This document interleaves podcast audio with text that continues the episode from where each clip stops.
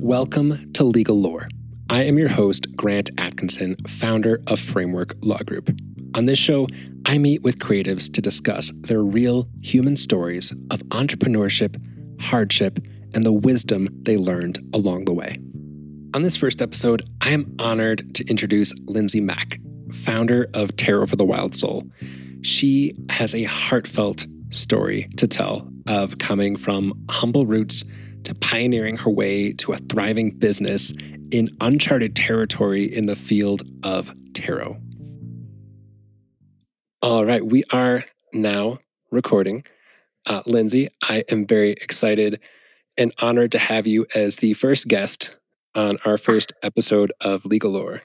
Uh, thank you so much for having me. First guest, that's an honor. So yes, happy I think to be here. Of course, yeah. You are the perfect first guest to have.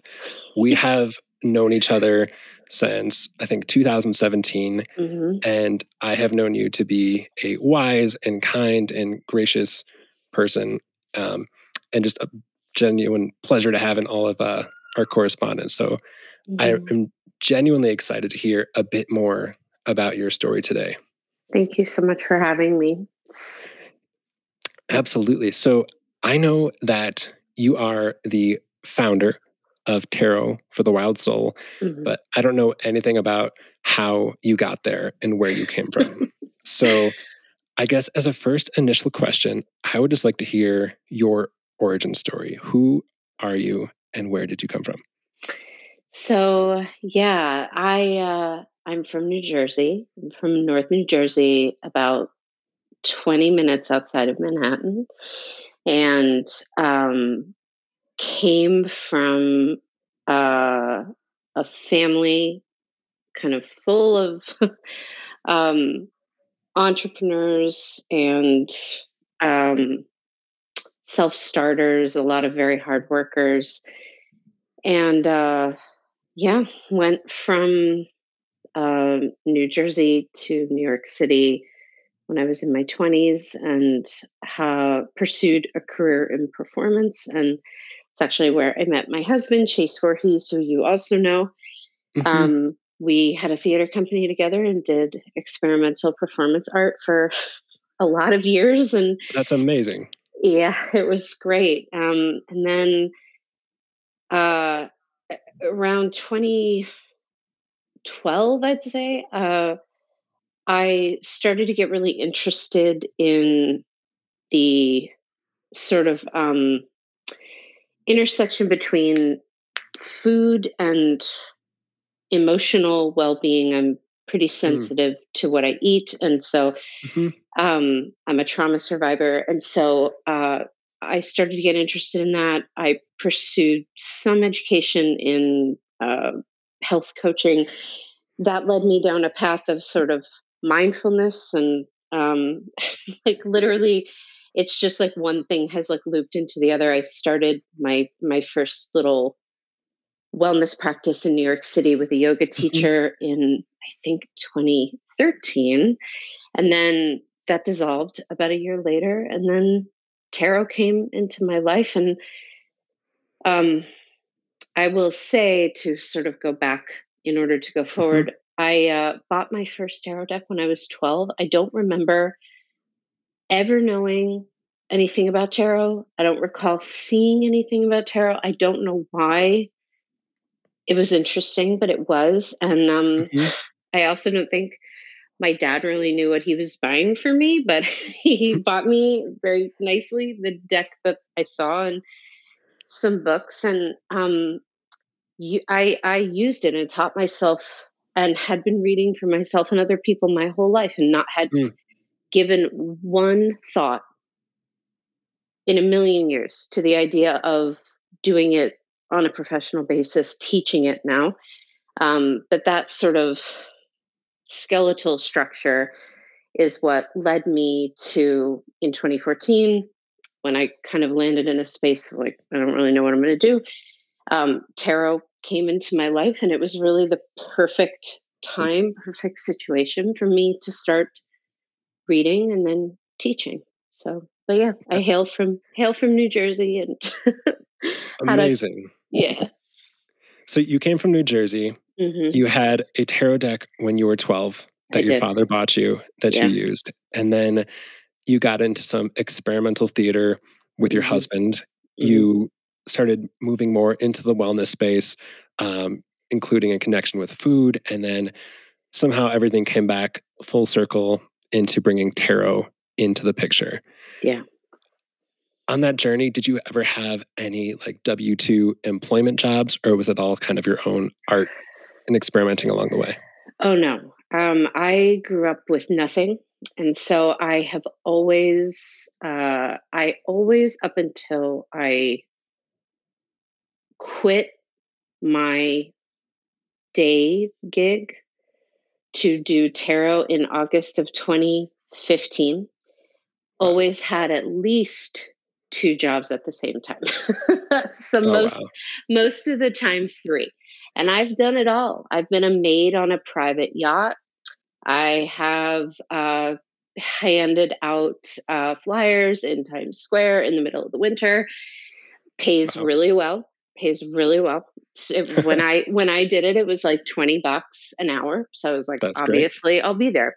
Um, oh, childcare, like you can't even imagine. Like secretary work, um, which I don't even think they call it that anymore. It was like you know receptionist, obviously administrative assistant, personal assistant. Um, I like if it could be done and I felt like I could safely and ethically do it, I did it all. like I, wow. I did, yeah, because I didn't have anything. Like my parents didn't have anything. My I I didn't have anything. So if I wanted to be on my own, um, I needed to have whatever I needed. And also, when you're funding and producing your own scrappy theater stuff, it's like mm-hmm. you have to pay for it. So, you know, we, we always, um, it was very common to have like a zillion jobs at the same time. But yeah, I think my, my wildest was probably like working on that private yacht. That was pretty crazy. And it's exactly that what it sounded like. Yeah. I cleaned, I cleaned, um, this like I think it was like somewhere in the ballpark of like a $20 million yacht. That's what I did. Wow. And like some weekends, um, we had to like go to Block Island and like wait on the owner and like his family and guests. Mm. And um, I have more stories that probably can't be shared about like the kind of stuff the owner used to do. But oh, um, sure. yeah, it was, I had a lot of jobs of bartending for a long, long time. Um, yeah. Yeah, I think those kind of early days service jobs can be so grounding and mm. humbling. I know I worked um, at many restaurants when I was growing up on my path, and just to deal with all those different kinds of people and people who would kind of put you down or order you or be rude to you, totally. and just having to put a smile on your face and serve, but also getting to know good people and just having all those different diverse interactions I feel like can be a really good foundation to grow to be a grounded person who's humble, but can also do great things with that. I agree with you. I also think I don't want to in any way romanticize um, hustle culture or like having to. I wish many times that I didn't have to work quite as hard and quite mm-hmm. as to the bone as I used to have to with so many different jobs. But um, I uh, I will say it did it did root into me a tenacity that um, it took me a long time to realize not everybody has had the life experience to kind of root that in them like when mm-hmm. things go go kind of wild or go to the wall in my own work from time to time there i do get feedback that's like how do you do this? And i'm like well this is a pleasure. This is my this is my actual work. Like mm-hmm. this is mm-hmm. this is fine you know? But um i totally agree with you. I think i think that um it it does provide something that that can be transmissible you know to like the work you actually want to do you know? Um and yeah definitely does imbue you with a life experience that's hard to get otherwise. yeah, I guess whether that is humility or gratitude to get out of that and be grateful for the things you're able to build on your own, it sounds like you've been on quite a journey. And Yeah. how how are you then able to transition out of that hustle into building your own business? Was it something that you were able to just quit and start overnight, or was it a more gradual process? No, it was really gradual, very strategic, and really thoughtful with a little dash of kind of this grace moment that I remember understanding very clearly like, this is a really important moment, and I have to take advantage of this moment and not destroy it, sabotage it. Um, when I started to read tarot in New York City, um, it was a little bit like riding a bike. I'd been reading my whole life. Very different when you're doing it for someone um, in a professional way that you you don't know them. And um, I had the fortune of being given the opportunity to start in a shop for like ten bucks a Mm, reading, very very quick. And um, I loved that because it really gave me a lot of opportunity to read quickly, efficiently, work with different personalities. Um, I didn't make much money, but it was great. And at that time, I had a childcare job with a lovely family, and I enjoyed doing that work. I did that for about nine years. And every evening that the shop would have me, and certainly every weekend, I did these readings. And I remember getting out of my first day of these readings and telling Chase, my husband, like, this is something I could really see myself doing.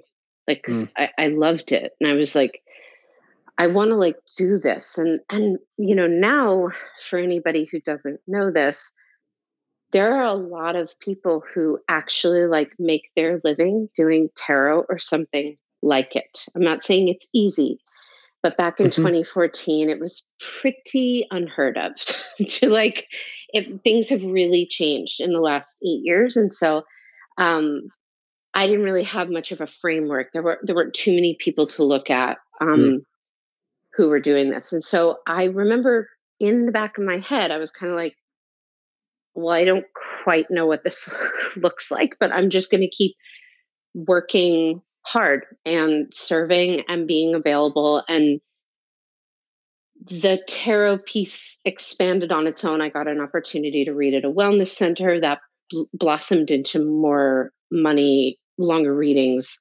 mm, Um, then I moved on to doing it at my house. Now, the grace moment came. I had been doing all of this in a dedicated way, but still working as a nanny. And it came when the mother of the child that I was babysitting for shared with me that she was pregnant and that she, because she had a complication in her last pregnancy, knew that she was getting a C section and basically said, I'm not going to go back to work. So I know my C section date. And I think you should really give this tarot thing a try.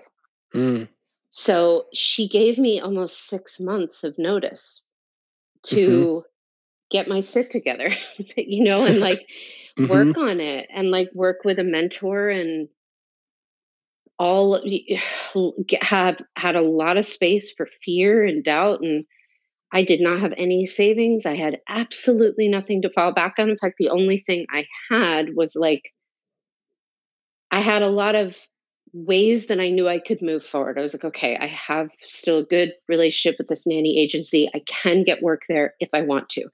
Mhm, I I can do things with clients and and this little base, this pool of people that I've been working with that I haven't been able to do because I have a day job. Maybe maybe there'll be some kind of something Um, I also uh, reached out to a friend of mine and did a trade with her. Um, I gave her a certain amount of readings to essentially write about my work for a mhm, blog. And we kind of positioned it so that the, it would come out very, very um, soon after I quit my job. So I did kind of everything I could do to try and expand my practice, but couldn't really until the other job was gone, which was very scary. So it it was mm-hmm. like I knew that I had done everything I could. Um, luckily, those things paid off, and I wound up very quickly, like having almost too many people. Wow. Um, I, I think like the vacuum just created a lot of room, and I was you know i worked hard i let people know that i was available when the bookings were there people wanted to book which was great um, so it was definitely a leap, but I think it was a smart, educated leap. Mm-hmm. You know, I, I didn't have much to fall back on though. So it was it was a leap knowing like I had to work really hard to just say it's not failure if it doesn't work out. It's never mm-hmm. failure if you need to get a side gig. It's just not you're just we're just going to try this and we're going to see what happens and and um you know again it was vulnerable and scary but wound up working out pretty well you are very brave Thank you, you are coming into this totally untested market and then having the audacity to claim it for yourself and say this is going to be how i'm going to make my living without necessarily something to fall back on and you made it work yeah it was pretty amazing. Thanks for thanks for recognizing that. It was hard. It was very scary. It really was. And so how did you go? So you were doing readings out of this space and mm-hmm. you had this blog post and that was sufficient marketing to bring in enough clients for you to be secure without any other employment at that time at that time yeah at that time chase was working um, for uh, another like he had a job and so mm-hmm. what what i was bringing in i don't remember if it was exactly what i was making as a childcare provider but i do remember it being within about a month or two pretty pretty damn close like we were okay we knew the baseline mm-hmm. that we mm-hmm. needed to hit um and we it went up and down for a really long time until i did my first course in 2017 and that was i think made an amount of money that was shocking to both he and i at the time um, where he actually started to say maybe i can quit my job and i was mm. like maybe so it was, yeah. But at the time, it took a couple of months to get to a place where we're like, okay, like we're meeting the minimum that I have to meet for us to have what we need here. Um, and that was, again, amazing, you know? Amazing. Yeah. Yeah. I know that when I quit my law job to start Framework Law Group, I mm. went months and months and months without income. And when there yeah. finally was some income, it wasn't much. And I was doing some side jobs on the side just to make ends meet. But it's a scary time to have your bank account in such peril and dependent on you succeeding in an entrepreneur journey. So totally. at this time, it sounds like you took a leap from providing services out of this space to launching your own course. Tell me about mm-hmm. that. Yeah, so I I don't know what made me I don't recall at this I, I knew that I had I had been teaching people um privately and had the idea maybe I could do like a video course. Like maybe people would be interested in this. It was a, certainly um something that I knew except like Marie Forleo's B school and there were, there were a couple of people like in my orbit, definitely who I was seeing them do it. And I thought, maybe we could do it too. Because again, um, well, not again, I haven't mentioned this at all, but Chase, my husband, um, mm-hmm. is uh, an AV person. He's an editor. He's um, so he was willing to like film some stuff for a couple of days, edit it for me. Um, but it was really scary because I wanted to pay him, but had to wait until like I knew what it was making, uh, what mm-hmm. this course was making, and I had I had absolutely absolutely no idea how to do a course like this, and got um, the name of this lovely person named Amanda, who actually introduced me to you, mm-hmm. and she helped me out, and um, she proposed a fee that was more money than I'd ever paid anyone at that time. And I remember being like, can I pay you out of what I make? And thinking like, well, the very least, Amanda will get paid. you know, maybe I can like mm-hmm. break even and just like pay the people who are helping me to do this. And so it was it was again a huge leap of faith. I had no idea if people were going to be interested. I didn't I didn't know. Um, but it wound up being a, a like pretty nice for the first year. Um, again, just stabbing in the dark and just um, just tr- trying to like put something together. And um, there were things about that launch that were, I would say, it was really successful totally across the board, although there were failures within the success and and um, huge learning curves and um, you know, but yeah, so I can imagine. As you know, I just launched my first e-course and mm-hmm. it is such an undertaking to create all that content, get it to a level where you are happy with it, and then to somehow reach enough people to have them take part in the value that you created and get them on board. So how how did you go about marketing this to bring in enough people to get you to that place? Well, the first round, there's since been multiple rounds. Um, but the first round, like, I think again, I didn't have much in my, I was like, if X amount of people do it, I'll make enough money to pay back everyone who I need to pay so I won't be in debt. And mm-hmm. maybe if I'm like lucky, I'll have a certain amount left over for myself. So my my like it was extremely low. Um, so I was pleasantly surprised. Um, in terms of um, I think what really helped that first round was to be honest with you, like Instagram was still you could still actually market on there. Like mm-hmm. the al- the algorithm, I can't discount that. Like the algorithm hadn't yet started to really crush entrepreneurs and make it so that you kind of had to pay. So mm-hmm. um, it was a beautiful looking course. It was very professionally done. Um, we had like a nice trailer. We had a, a, just a couple of people who had much larger followings than me very graciously speak about their experience with me and chatted up to some folks. Um, and it wound up being enough that a couple hundred people joined in that time. It was a low number. Wow.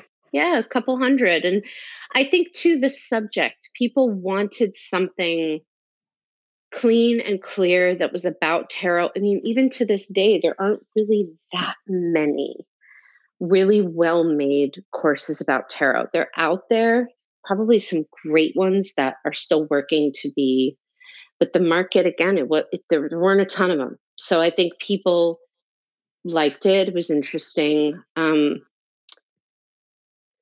yeah, it surprised me to be honest to be honest with that's you. That's amazing. Yeah it surprised me. It really did. Um the numbers I, I the numbers of my courses have gotten larger to the point where um a couple times i've been like i don't even know where these people are finding this but uh mm. i think it's just the tarot of it all. You know it's it Yeah, i've i've done other courses that have nowhere near the number that that one did and mm-hmm. um it's the subject matter like some people just don't want to take courses about certain things or they know they have to but um or it's the opposite. They're like thank god this is you know whatever but um yeah i don't know what it is about that one but um i marketed i mean i did everything from ads to talked about it constant pretty constantly there for a couple weeks probably too much um the key that I found was just I really live my practice with the tarot. Like it's mm-hmm. it's it's something that I I feel deeply. It's very intimate and personal to me. And I think that is clear. And so mm-hmm. I want for people who are interested in this tool to feel like they don't to feel as intimate as as I do with it, to feel mm. um, like they are fluent in their own language with it. And I do think that that's what my course aimed to do right off the top. And that's something that a lot of people want. And so I think that was something that I was able to communicate very effectively in terms of like what the course was doing. That's amazing. Yeah. So you were able to present some authenticity mm-hmm. and some real value, and people resonated with that. And obviously, it worked because that was not just the one course you launched. I believe you've been updating that and creating new courses yes. ever since. Mm-hmm. How many courses do you have now? Well, that one in particular, which is uh, called Tarot for the Wild Soul, I believe has undergone about five four or five different redos and now is like set. Um, but I have, I think, one, two, three, I think like four big multi module courses and probably about nine workshops that just sort of exist. Um, and I have too many ideas for more. like I have all the ideas and wow. none of the time, none of the energy. Who knows? But yeah, I have there are quite a few that have been created at this point. That's amazing. So you are no longer in the shop reading tarot. Your focus no. has been on these e-courses. Are you providing any other services outside this, or are the e-courses the focus now? No, just the e courses. I was reading um, until the very, very, very beginning of 2019 when I just, it was just a no and I, I just couldn't do it anymore. Um, and stopped to try to teach full time. And that was the right thing to do. Um, I'm hoping that I can start pivoting a little bit more to books soon. Mm. Um, that's something that I feel pretty drawn to. I, I haven't, my coursework has been so huge that I like books haven't even, I've had interest, I've tried, but like it, it's such a big undertaking and it took a lot of years for me to get clear about what I'm what I'm saying. So like mm-hmm. redoing the courses has actually really helped to refine my teachings, what I stand for, what I how I feel about these cards, and so um, it's been really helpful. But right now, just courses. Hopefully, different things in the future. But yeah, and I think that's a good segue to hear briefly just how do you feel about the cards? I think a lot of people might have certain impressions of what tarot might be or what it is or isn't. Mm-hmm. What is tarot to you? So, tarot to me is um, a set of archetypes that, when um, utilized in particular ways, can really reveal and bring us back home to ourselves um, in moments when we really need a tool to anchor us. Um, mm. There's a lot of things that I think other people have gifts with with regard to the tarot, um, and that there are some things about the way the tarot is used that are not necessarily my thing, nor do I think they're particularly useful, ethical, nor do they really work. But um, would you care to uh, specify? Well, um, you know, I, I I have a lot of respect for people who um, you know, I, well, I'll speak for myself. I do not understand, nor do I see how the tarot can tell the future when the future is not fixed and we have free will. Hmm. So um, I don't read tarot for the future. It doesn't make any sense to me that way, and it never has. And I think that there's a tremendous amount of fear and manipulation and misunderstanding that can come when we have an automatic response that these cards are being pulled and it's like well this is what's going to happen mm. um, and i don't believe that that's true and i, I think that um, there's a different way of looking at them which is that well this is an invitation mm. And how might we see it for us instead of to us a suggestion merely? Because it's not predicting anything. It can't. You know like mm-hmm. unfortunately i wish there was a way to know but sure. there, just, there just isn't. So I, the way i i look at it is that it is really a tool visual tool to help to bring us back home to ourselves. And the tarot really like the deck not to put the deck down the deck it's just cards. I mean you can buy them in a bookstore like me you know? Uh, it's it's us if we pick them up and if we're willing to say like i'm moving through this thing and i'd like to know is there anything i'm being asked to pay attention to around it? Is there mm. anything i'm being asked to know? Is there like we can weave in any kind of communication or language or anything we want to around that. Um, and then we pull a card and we just see like archetypes are they're pre-verbal you know they're since time immemorial we all understand archetypes in a lot of ways. And um, i think with a tool like this it's important to remember that even in the books written by the experts by the historians they're still trying to frame these energies through a, a lens of human bias so hmm. there's mm. there's stuff right like there's um this card means disaster. Well, why?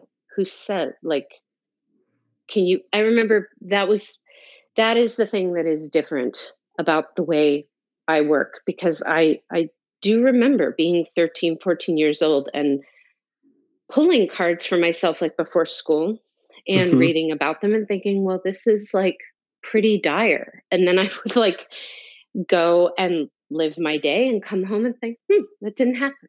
So I wonder is this just sort of a an assumed thing that's being just sort of passed along without a whole lot of thought to it? I wonder what would happen if I sort of listened to the card. So um you asked me a simple question. I branched out a bit, but no, that's sim- great.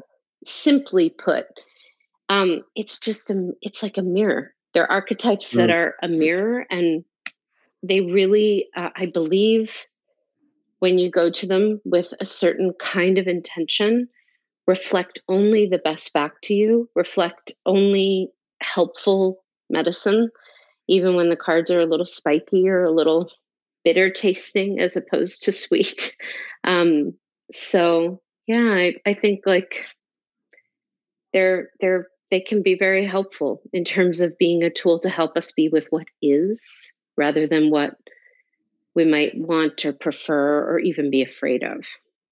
Hmm. That is a beautiful perspective. Thank you for sharing that. Thanks for asking, of course. And so we have talked about the feel good story of you rising up out of the hustle, taking a brave leap, and making it all work. What were some of the harder or uglier or darker parts along the way? I know there was certainly the financial fear of mm-hmm. when you mm-hmm. made that leap and then things miraculously came together. But even along the way, even in the building when things were going well and you're having hundreds of followers and subscribers to your courses, what were some of the hardships you faced, if any? Well, I want to just name in full transparency, and because I think these things are important, like I still actively face challenges like all the time. so I think mm-hmm. it's gone from fuck, I hope I make it over this hill. Look at all these people doing all these things. Like, how am I ever going to get there? To now, what if I'm forgotten about? What if people don't care what I have to say anymore? What if I'm like mm-hmm. a has been? Like, so like it's just, it's mm-hmm. like the same song, just like a different band playing it. Um, of course. Yeah, yeah. So I, I just want to say that. Um, but yeah, you know, um, Gosh, so many things. Um, certainly the responsibility of being a facilitator and a teacher um, when you're trying to do the best you can hmm and you're being held to uh, and it's a great thing but a very high level of responsibility by your students um, and sometimes an inappropriate level of like you're expected to know everything or you're expected to never make a mistake or you're expected to understand and not really be a person actually just sort of be an all-knowing you know that that can be hard but it's a part of the the privileges of the job. Um certainly the fear of failure is huge. Um hmm i'm a survivor of abuse and have ptsd and fibromyalgia and lots of um other like chronic pain and uh hmm it's hard sometimes to um weather moments where I have messed up. Like it, you know, um, it's hard to uh, feel okay. Sometimes it feels hard to, um, you know, certainly you've helped me out with this, but like uh, a lot of plagiarism and a lot of like hmm getting ripped off and like there's there's a lot of there there are a lot of things that come with this work that are really challenging um, and certainly money is a big thing because I I do really I mean I'm very blessed and very fortunate and very you know there's there's wonderful abundance. Um, there's also expenses in terms of hmm taxes and paying people because I take pride in paying the people that work for me really well.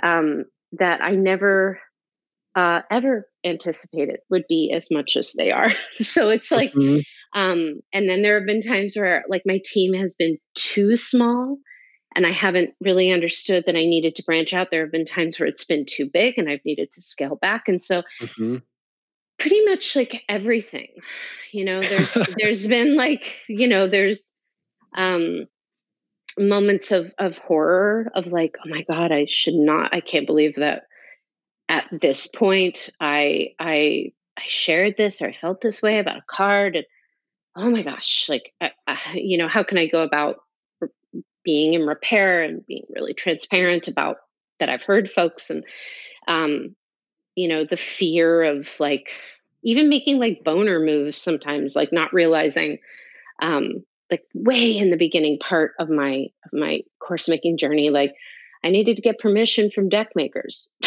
you know what I hmm mean? Like I didn't I didn't know that, you know, and and there sure. there are a lot of people who um their they their their business journey is is their community is smaller it's excited but it's it's a little smaller and so they don't know.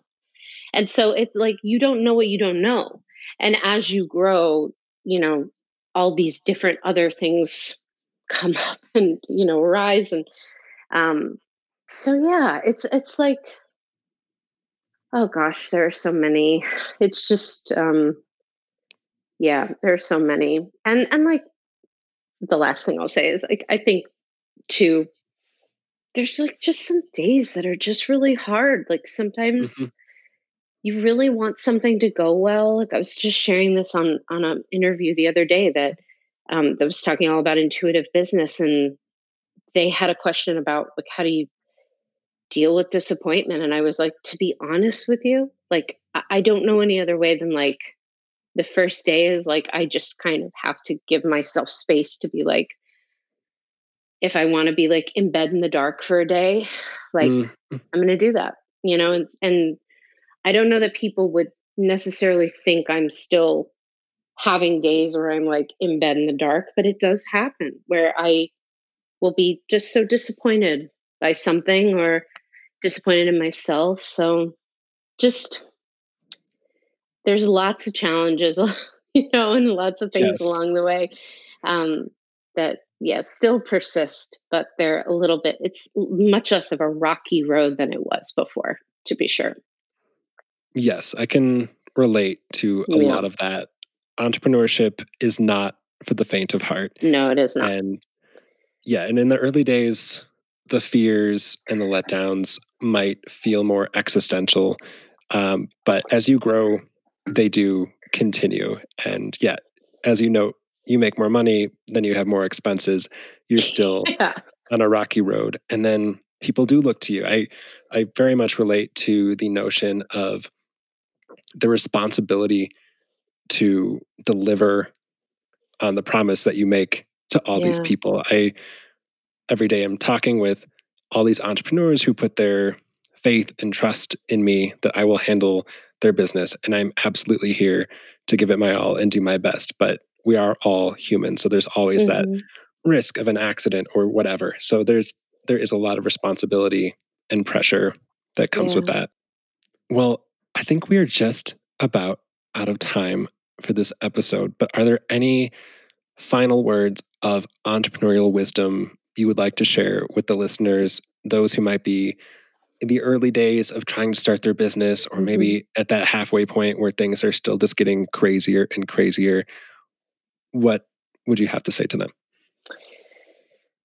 It's really, really cliched, but I am going to say it anyway that um, to just keep going because it really is. I don't know if, about your experience, but there is constant rebirth in this work. And as soon as you think, like, wow, this piece isn't working, um, Mhm. you kind of have a whole death rebirth process. And like, I'm just coming into that now myself, moving into parenthood for the first time. And my Congratulations. Thank you so much. My business, when I found out I was pregnant, I was like, well, we're fucked because Mm. I was like, I can't, nothing about what I was doing was in any way, shape, or form uh, compatible with having a child, not in terms of the schedule or the time. And it took, I would say, just about the full nine months to try and completely reshape and restructure. And it's better now. It's better. And if I'm being honest, I was really not as nourished as I would have liked to have been. So whether someone's sort of at the nitty gritty beginning, which is Mhm. those days are so brutal, or in the middle where they're still trying to figure it out and get their footing, or at a point where they're doing really well, like there's always going to be something even if you're no matter what level you're at that invites you into a space of total because your business is kind of alive. It's it's like its own entity and you're both kind of growing together. And so um, i would say just keep going because even if things feel really plateaued or really stuck or really hard um, whether you have to get some supplemental work whether you need to take some time away and maybe come back with a totally different viewpoint um, all that's great and okay but um, i do think um, yeah there's always growth to come we're never mm-hmm. done i don't think even when it seems like we are I could not agree with that wisdom more. thank you Thank you so much for joining us today, Lindsay. thanks for having me Absolutely. To learn more about Lindsay Mack and her offerings, you can visit her website at lindsaymack.com or tarotforthewildsoul.com, and you can follow her on Instagram at Wild Soul Healing. This has been Legal Lore.